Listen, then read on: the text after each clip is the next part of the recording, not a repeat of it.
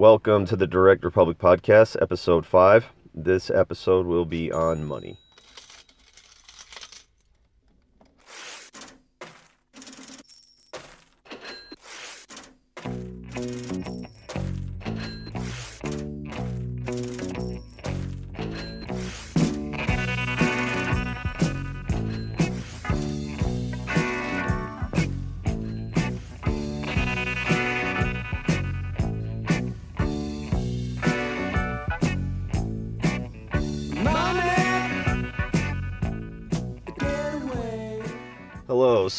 I'll kind of throw the references up front because it might actually help if you're going to go, you know, take a look at these things before we uh, we get started. The first, I'm going to draw your attention to a couple of videos. The first is one, and some mo- a lot of these are recent, and I I, I don't say that um, you know the most recent material is all that's there because there's a whole lot of stuff behind it, but the most recent material tends to build forward. So if you need a good money understanding you might want to go back to a lot of Milton Friedman videos and, and how Milton Friedman would really explain how money works to people. And there's plenty of them. Uh, they're from the 70s and the 80s.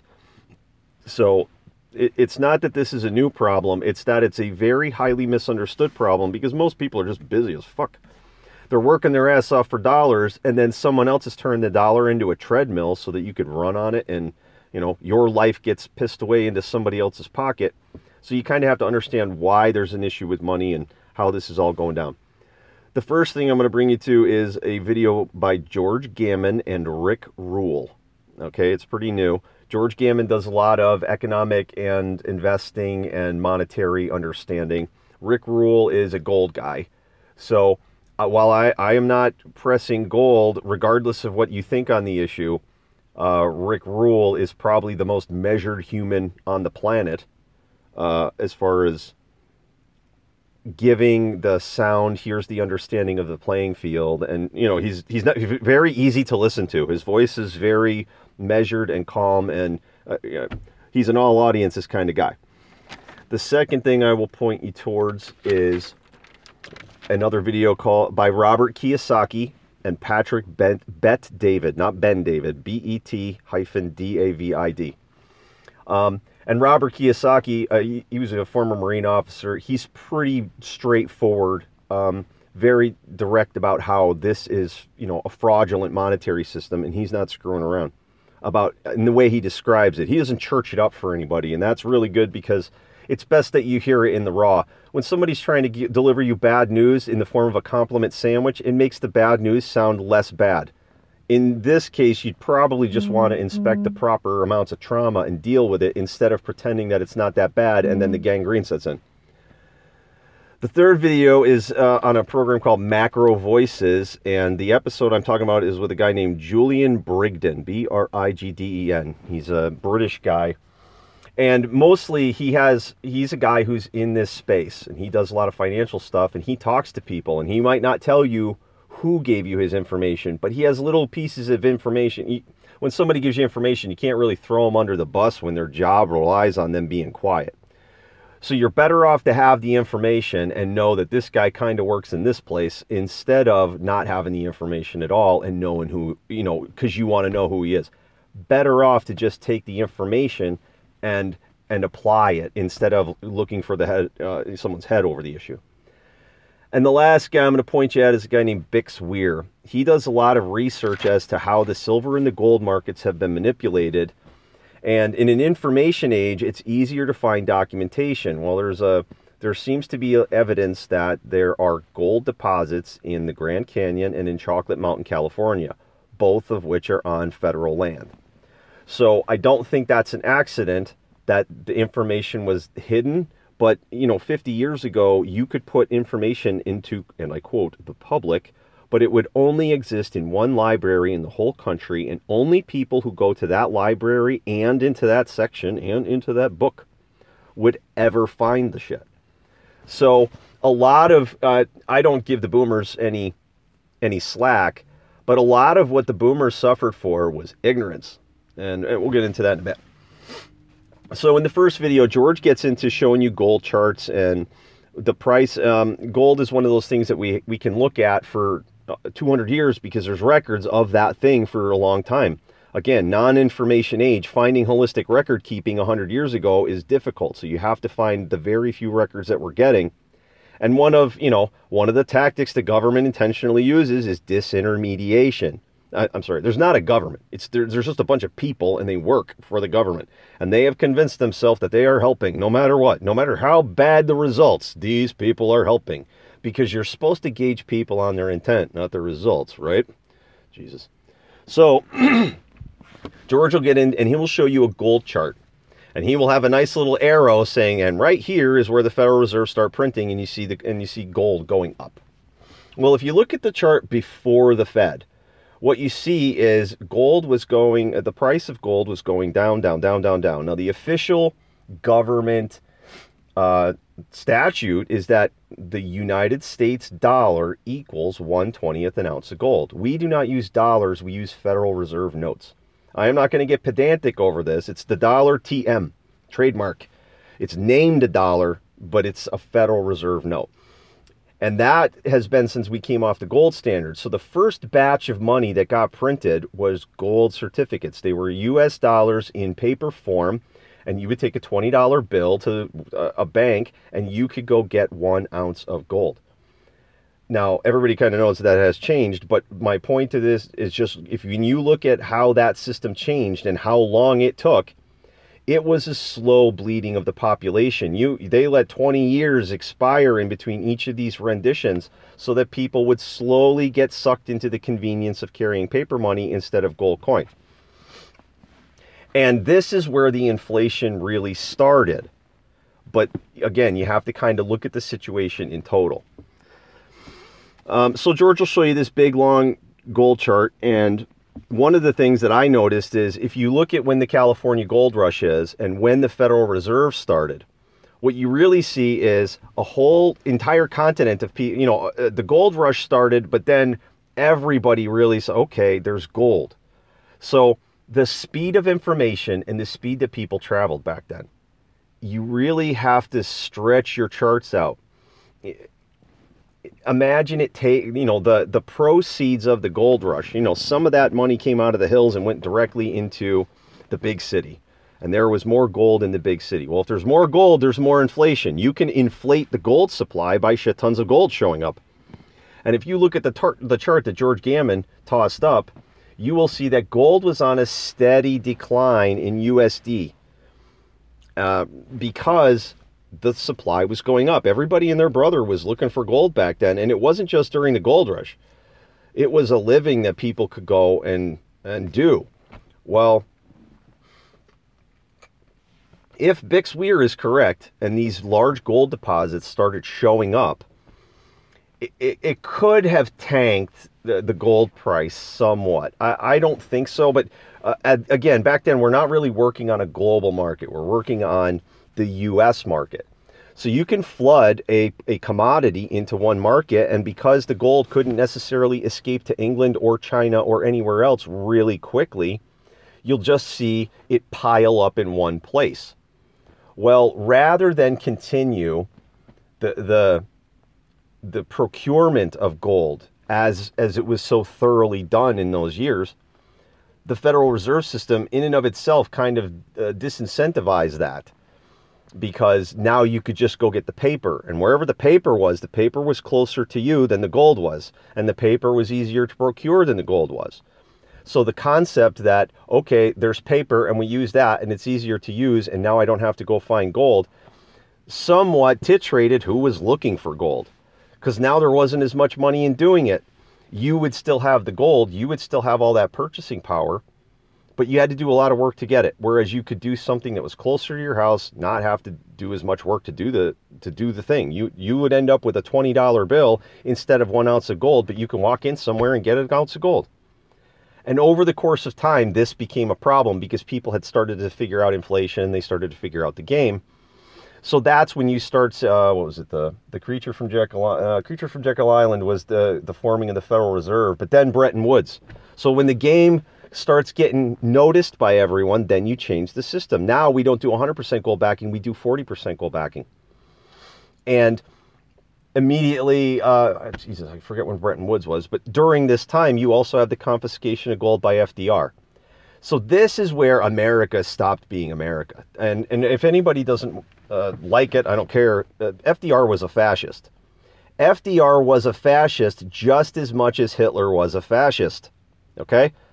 He was a Democrat, he was a socialist, but don't worry, he's not a democratic socialist because as soon as you put democracy on the word socialism, it's not socialism anymore.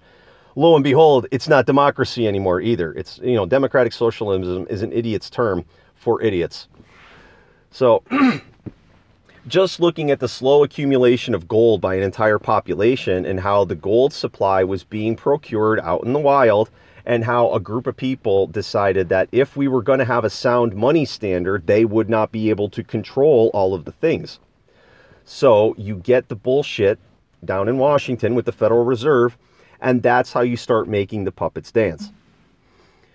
Uh, when you get into the George Gammon video you'll and listen to Rick Rule, one of the things that you'll hear is that the government is talking about implementing MMT, modern monetary theory. And that's somewhat bullshit. They're telling you, oh, we're looking into MMT. No, they're performing MMT right now. It's called quantitative easing, and they are performing it. They, they're, they're not telling you it's going to happen. They're showing you it's going to happen because they're doing it, and then they're telling you it'll happen sometime down the road because time disintermediation is a tactic. If you pretend that non violently adjudicating something and waiting to go to court to do it peacefully is what's best, but you know you're going to lose in court, it's not what's best. It's non violently waiting for your loss and then dealing with the loss rather then rather than the violence now. So I'll just tell you MMT is straight up counterfeiting, so will Rick Rule. And here's the real the, the, functioning that everybody needs to understand. If you could go wander out in the hills and procure yourself some gold, and you can, it's hard, but you can. There's a lot of work involved, and you're going to expect money on your return. The, the government is counterfeiting. Well, why can't you? If, if counterfeiting is a social good, why can't everyone do it? And the answer is because everyone can go look for gold, and they're all not going to come back with as much as if everyone had a printing press. So lo and behold, the actual procurement of resources is a hell of a lot harder than printing them. And what these people will do is exactly what they do. They will lie right through their fucking teeth for the remainder of time and until the system collapses. There's one thing I go hard against Rick Rule on, and he says the politicians will never give up their power. And I agree with the sentiment, except the Russian politicians gave up their power when that wall came down because they couldn't commit the fuckery anymore. And what I submit to you is that we're looking at right now is the last stages of the system. It doesn't mean that the dollar just suffers a violent collapse. Uh, that's a bunch of ignorant bullshit. Right now, the best money to have on the planet, fiat currency anyway, is dollars. It's the strongest of all. It's the only one getting a positive return for bullshit monetary mechanics. But everywhere else is in a negative interest rate. And for as bad as this is, it's also kind of good. America exported their inflation back in the 70s, and now, lo and behold, it's all coming back. It's all coming back because the, you can't get yield anywhere else on the planet. Well, also, people who are using other fiat currencies that are, I mean, if you think the dollar's bullshit, wait till you get into some of the third world currencies. Well, they they'll trade out their currencies for dollars. And and so the Federal Reserve has this choke point where what we could be we're looking at printing and the federal reserve is printing. They're not even not admitting that. They will tell they'll tell you they're printing. One of the ways that this can be happening is bullshit currencies are being traded for dollars so that the bullshit currencies can get a return. That's one way you can see this. Another way you could see it is deutsche bank and hedge funds in america are failing there seems to be reports that there are several hedge funds that are blowing up because they can't get returns anymore and this is how, intentional uh, the government will, uh, the government, the people running the government will intentionally cause mechanics that will thin the field out. It's easier to control a whole system when you control the banks or the media. So if you notice, all the FCC rules channel all of your data information into the six companies that control all the media. And until the internet came out, we were all getting bullshit because it was controlled by just a few people. Well, when you do the same thing with money, you end up with large corporations controlling vast amounts of the property, stock market, etc. because they're the manner in which they operate is what the federal government approve of and all those little transactions that the government can't get into and tax they they find a way to discourage and or wipe them out. And in 2008 what happened? Shit tons of little banks ate it and they all got bought up by the big banks. Well there it is. You're trying to centralize through mechanics and every time this happens you have to think of it as high ground or a choke point. The government is creating its own high ground with legislation or it's funneling everyone into a choke point like the hot gates.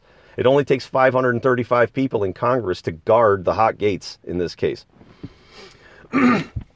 so, um, Rick Rule goes into how the inflation rates versus the taxation. The, you know, if you weren't experiencing inflation and you were only paying taxes, it might not be so bad. But because they're inflating and paying taxes, you're on the losing end holding currency. And that's the goal. The goal is to have you to work and you lose little bits of your dollar every year. And those little bits of dollars are aggregated up in Washington or the New York Fed, however you want to look at it. And then that wealth is redistributed. And there's a bunch of dumb fucking people who think this is a good idea, even though they're the ones losing their purchasing power. Because mm-hmm. they, let's face it, they don't know what they're doing. It's pretty obvious when you talk to a lot of these people, they just don't know what they're talking about they can't explain it. They just they've been taught to virtue signal about government action, and uh, you know normal human impulses, action over inaction, preference for action over inaction. Well, if the government is doing something and somebody thinks it's good for them, they'll probably advocate it in their own ignorance. The inflation that we're experiencing, everyone is assuming that when the Federal Reserve says Federal Reserve says we're printing, that we're actually that, that what's coming out of those people is true. There's also this other assumption that when they're not telling us they're printing, that they're also not printing. And I would submit to you it's somewhere between 21 trillion and 35 trillion is missing from the Pentagon. This was goods and services that got paid for. From where? Where was there an accidental 21 trillion on the low end laying around? And the answer is I think the government prints. They print all the fucking time. They print whenever they need it. They call it a black budget, and they're not required to tell us. And that's just how it functions. So when it gets out of hand, what do you see? The government will create financial mechanics that will push all this inflation into the stock market and the housing market. Well, guess what else it does? It raises food prices. So why haven't we all seen a raise in the food price?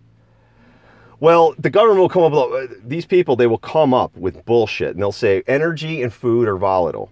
And there's a reason that food gets volatile. You can have droughts, you can have bugs, you can have varying crop yields. It's not a perfect system because you have to scrape that food out of nature and you have to be real good at it and then everything has to fundamentally go right. You know, bad weather will will hurt a crop yield.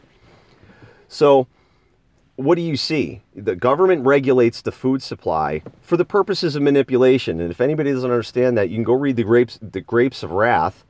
And uh, uh what happened uh, in the grapes of wrath, they end up killing all these pigs and burying them for no reason. They just slaughter the pigs because they're keeping the prices high. Of course, someone will blame capitalism. It's dumb.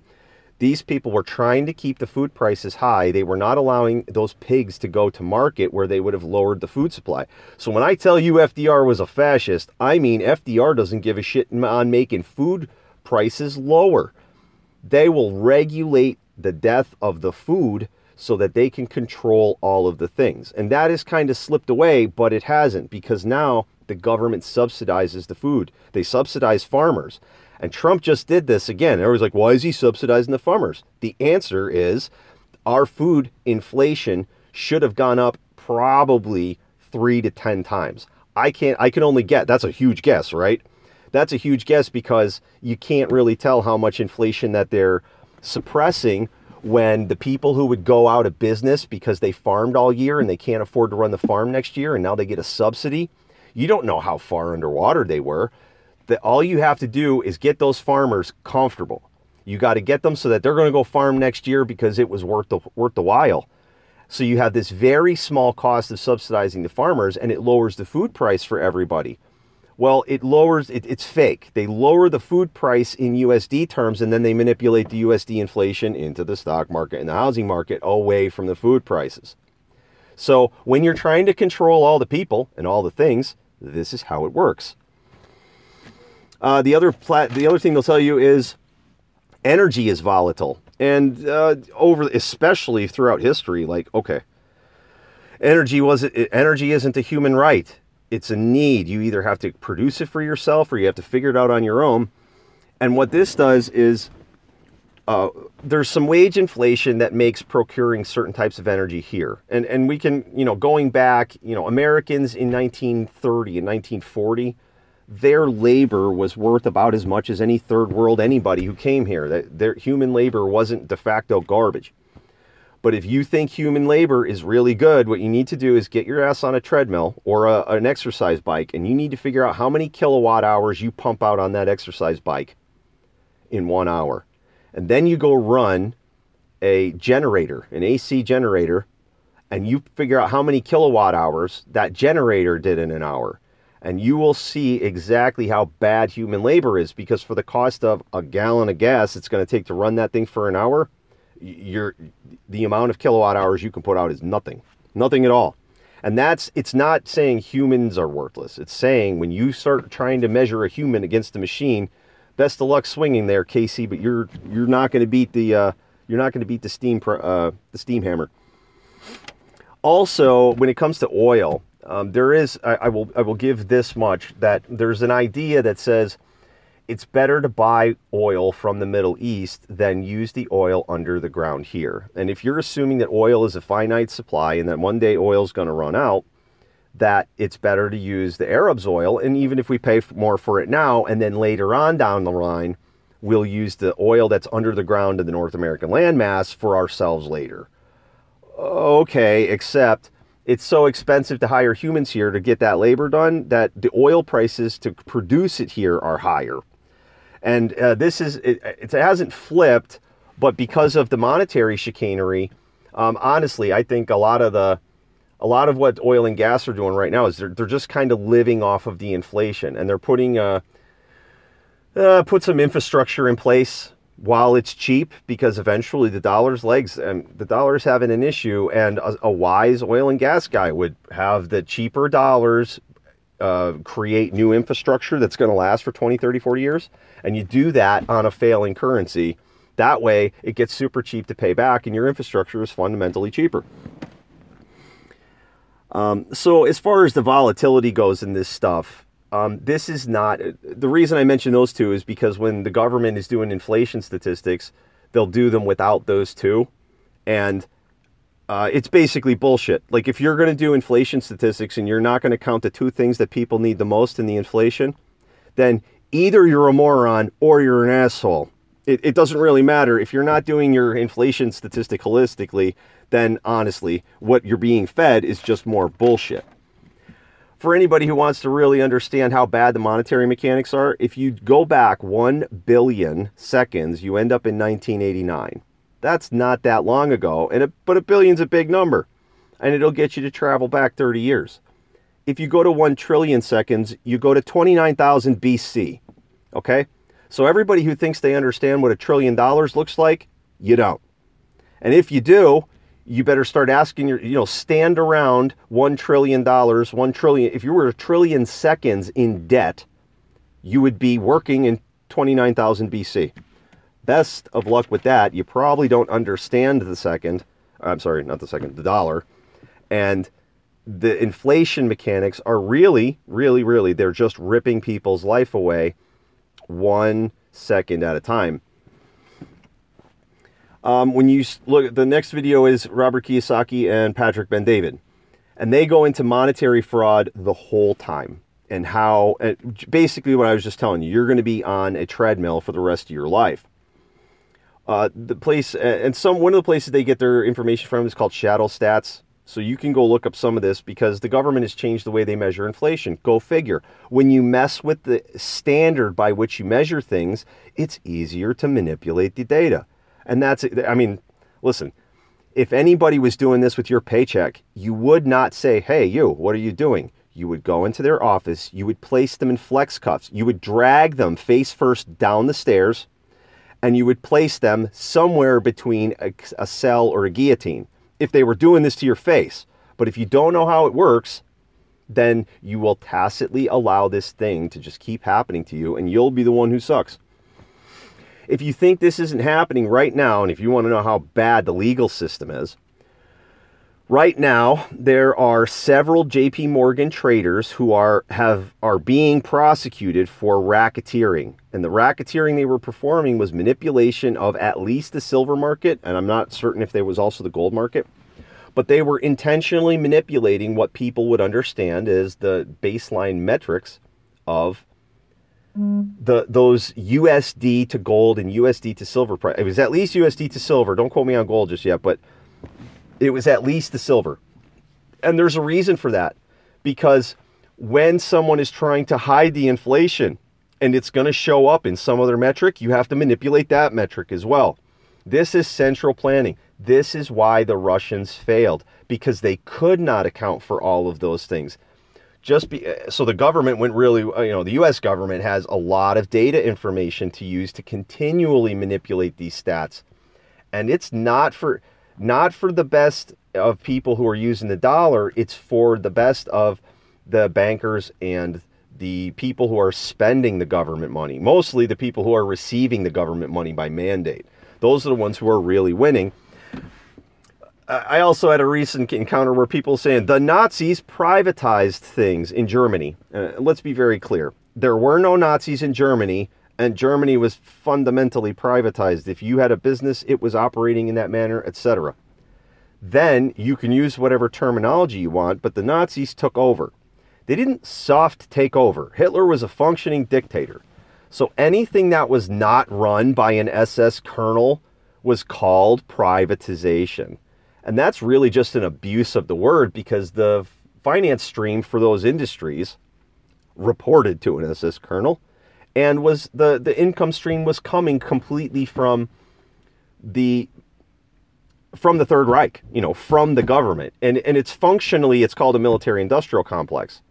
So in America, we have the military industrial complex. You can say that it's private, but what it really is is it's privatizing the gains and it's socializing the losses. So any years that the, the complex would run out of money on its own, they get subsidized by the government. That's functionally how the whole system runs because they will claim that they are a strategic uh, requirement, and you know it's all bailouts. But the the complex tends to stay ahead of the need of a bailout. They just keep the contracts flowing, and that's instead of calling it a bailout, you just keep those contracts going, and they're not bailed out.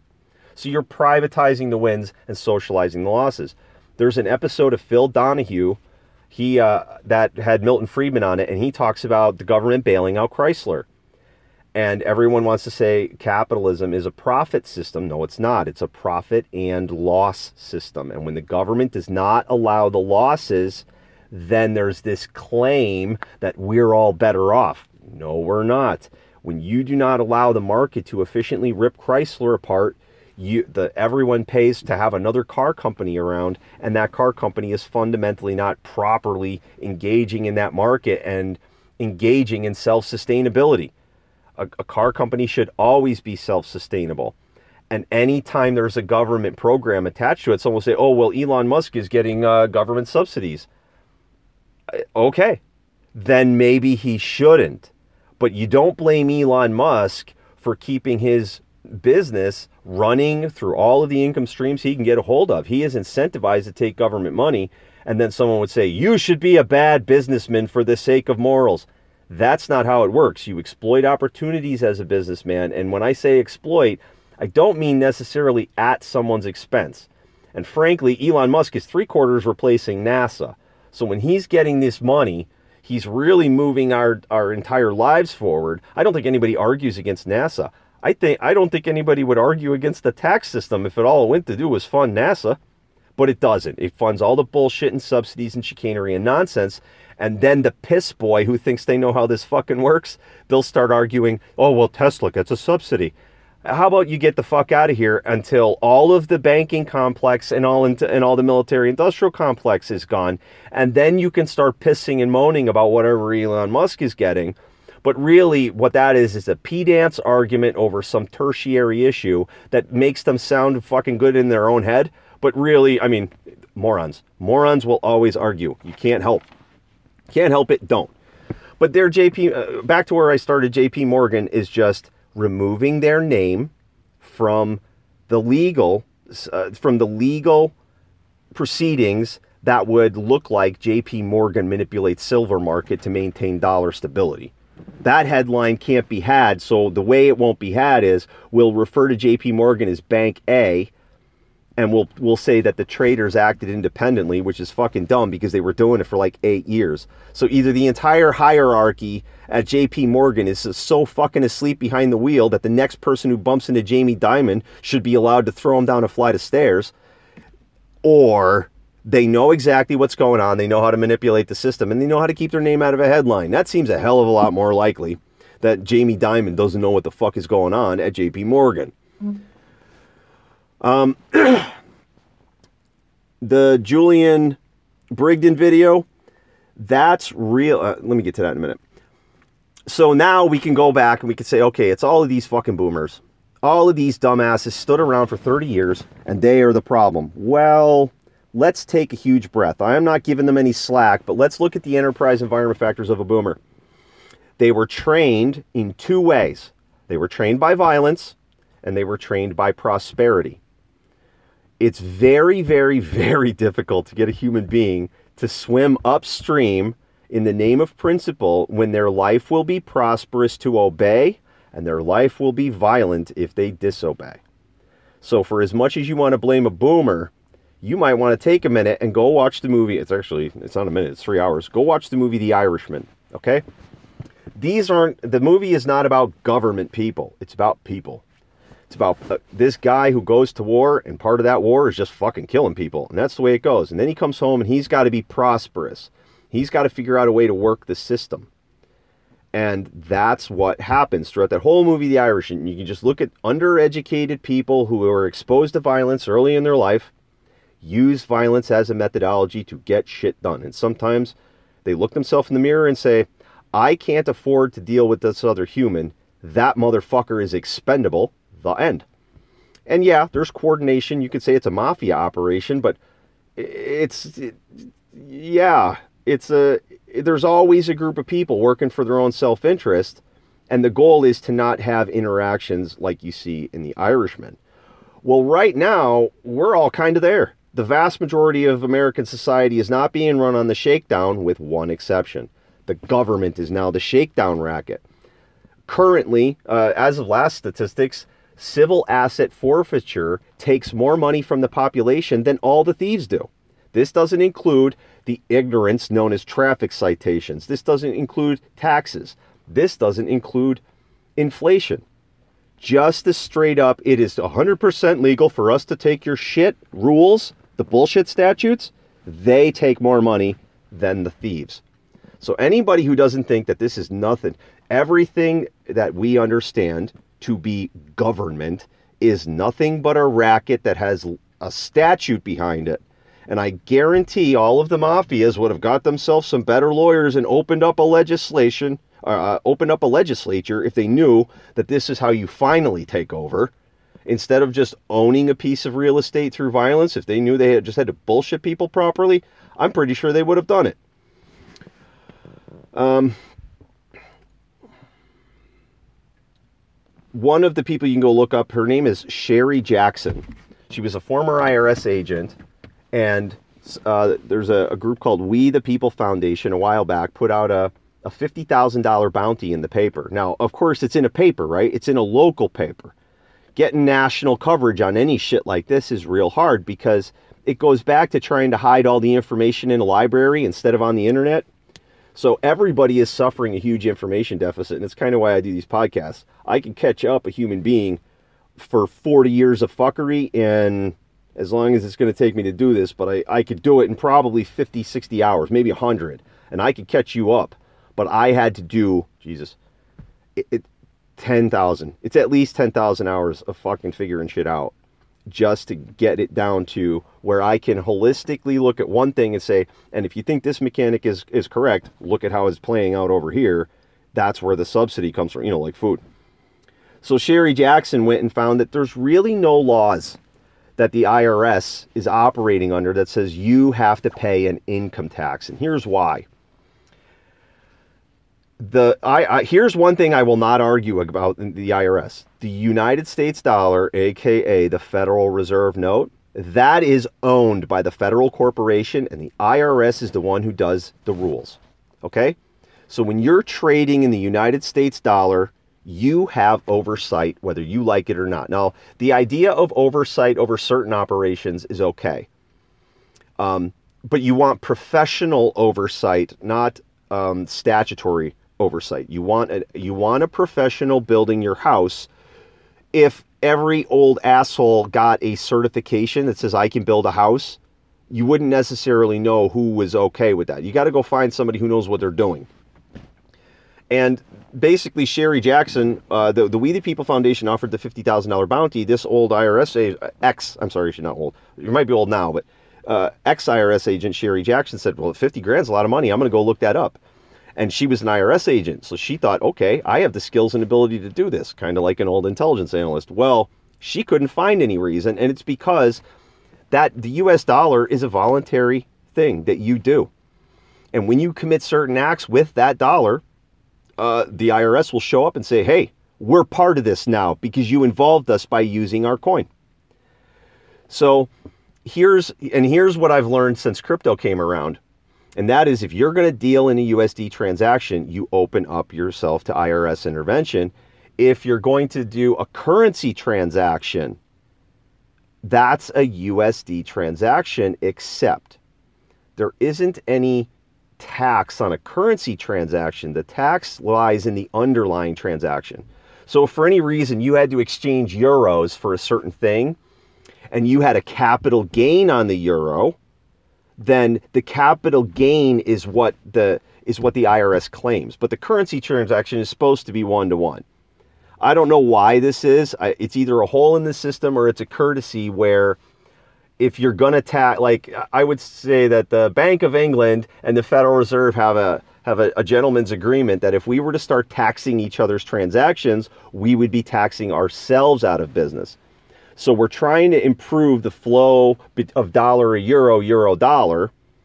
So therefore, we don't tax the transactions, but we will tax gains on the other underlying transactions. Well, guess what happens in a stable coin transaction? the United States dollar is one coin, USDC, uh, United States dollar coin, but there's a bunch of them USDC, USDT, HUSD, GUSD, BUSD. There's a uh, PAX. There's a bunch of stable coins. So if you made a massive dollar gain in a cryptocurrency, do not exchange it for United States dollars because you will then experience a capital gain in USD. However, if you throw that into USDC, USDT, any of that, the capital gain is realized in that other currency. And then when you move USDC back to the dollar, you do not experience a capital gain. So that transaction doesn't have an underlying transaction that's taxable. It was a different currency transaction. Moreover, that one that one's not even that one's so hard to watch that you know it takes chain analysis to come find you and then there's only a claim a claim that your ethereum netted you more us dollar coin and therefore more us dollars and at a certain point you're taking a capital gain in a different currency and you're not dealing in the dollar. You're just doing you're moving your usdc into the dollar so that you can facilitate your own usd transactions now, you could go consult an tax attorney if you want, but if you're going to deal in crypto, the thing you really got to remember is all of this is cryptographically sealed transactions and wallets. So the enforcement measures that the IRS has the ability to prosecute is low. The ability for the IRS to look at a lot of transactions is easy because they have a lot of facets to look into the bank accounts and look into employer records and whatnot, but that's only in the dollar. So I, am I saying there's a ri- there might be a little bit of a risk here, but I at the end of the day, everything that I understand about the currency transaction is do yourself a favor. Go via a stable coin first, and then you do not experience any tr- uh, taxable transaction between the USD and the USDC. And, and go double check before you do any of that, but that's how I'm reading the rules, and they don't seem to, that's what seems to be the difference. And to, to make this even more clear, the IRS went after a US based exchange called Bittrex and they said, You got to give us all of your records. And when that went to court, the judge said it was only certain quantities and it was only for prior to 2017. And what that was, was the creation of Tether. And everybody, there's a lot of people who argue about Tether. Any of you crypto guys who believe you know about Tether, you get to come talk to me. We'll, we'll do a debate and we'll see how much you know about Tether. Other than that, Tether showed up, and now the transactions weren't USD anymore. They were USDT, at which point the tax FUD flew hard. Ever since then, there is somebody out there trying to convince you you need to make a taxable transaction. You should be trading. You should trade your crypto. You should sell your crypto. You should do all these kind of things according to the tax rules. They do not apply if you're not in a USD transaction because that's the U- the IRS coin. So uh, you don't have to listen to me for shit. If you don't use a stable coin before you do a USD transaction, best of luck to you, camper. I genuinely don't give a shit if the IRS comes to get you because you are playing their game. And if you're going to play their game, you cannot expect to play by any rules but theirs. Um, I don't really have a lot more than that. Um, oh, and uh, the the last thing here is the goddamn coronavirus. Okay, there are 1.4 billion people in China. If one percent of the population got sick, one, that would be 14 million people. Okay, to my understanding, no one has reported 14,000 yet.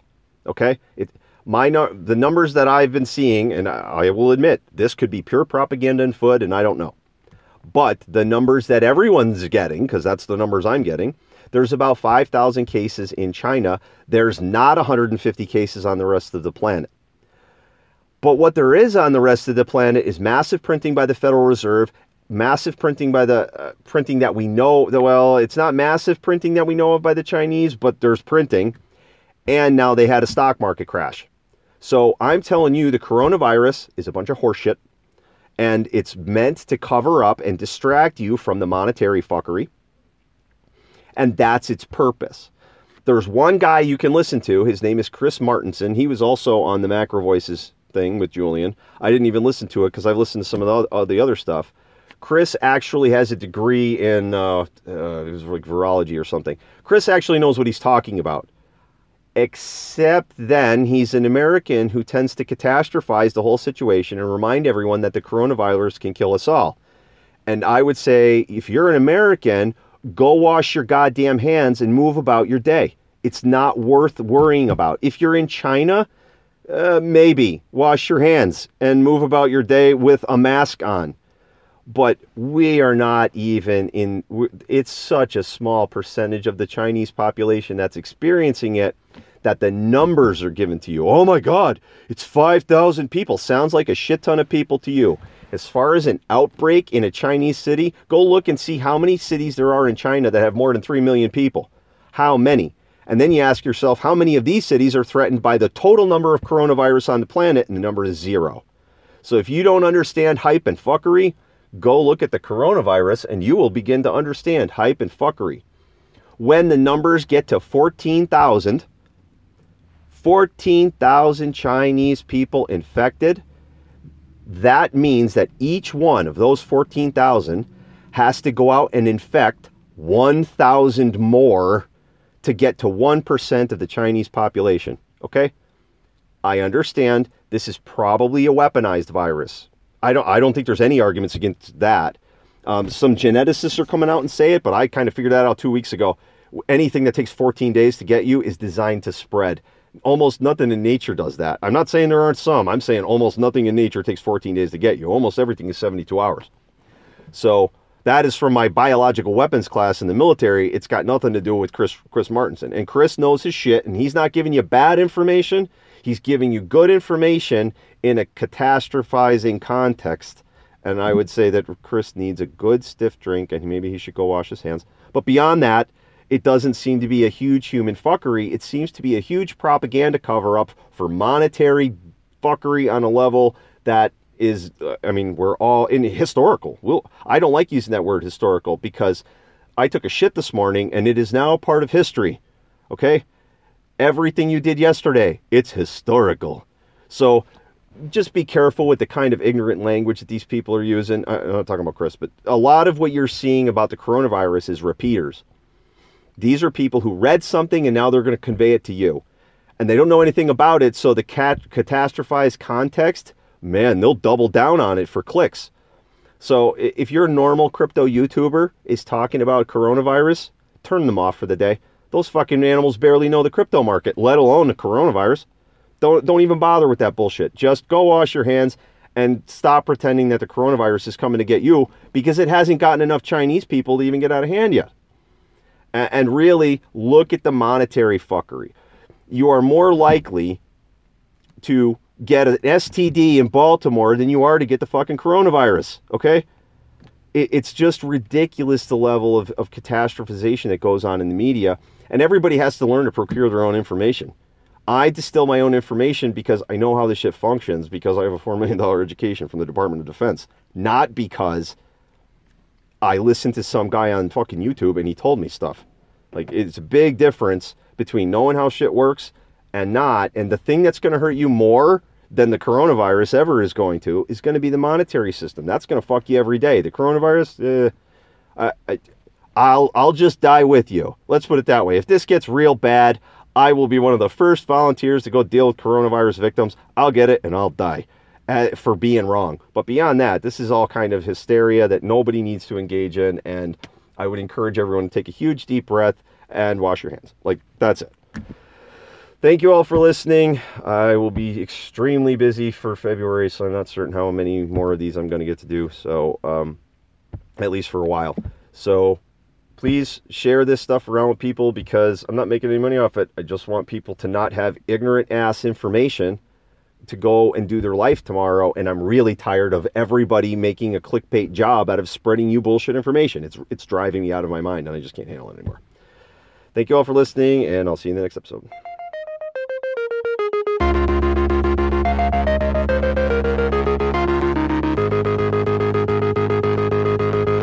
When all of your flaws and all of my flaws are laid out one by one.